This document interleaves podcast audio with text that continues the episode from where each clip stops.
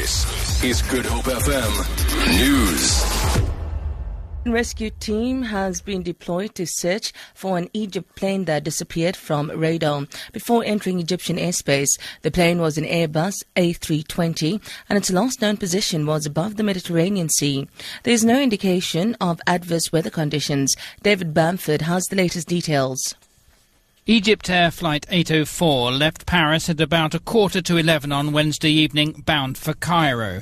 The plane, with 59 passengers and 10 crew on board, was scheduled to fly over the Adriatic and across Greece and the Greek islands, arriving in the Egyptian capital soon after 3 a.m. It didn't arrive, and Egyptair tweeted a message saying it had disappeared from radar screens. Egypt's Civil Aviation Ministry said search and rescue teams were being sent to its last recorded location in the eastern Mediterranean. Eskom maintains that its 5% wage offer is reasonable given the power utility's financial circumstances. It was reacting to the National Union of Mine Workers' rejection of the offer, which NUM says will condemn its members to poverty. NUM represents the majority of Eskom's 42,000 employees, followed by NUMSA and Solidarity.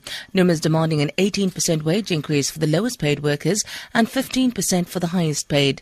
Eskom spokesperson Khulu Phasiwe. Currently is engaging in a, a, capital investment program of 380 billion rand for the next five years.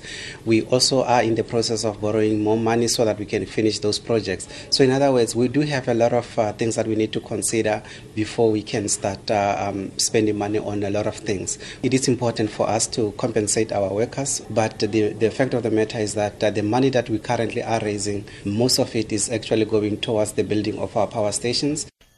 Graduates in health sciences are not keen to work in underserved and rural areas. Some of them opt to leave the country and work overseas instead of doing their community service in South Africa due to better remuneration in other countries. Health graduates have a legal obligation to do a year of community service in South Africa after graduation. But according to the findings of a study conducted by the social profit organization Africa Health Placements, many graduates fail to do so.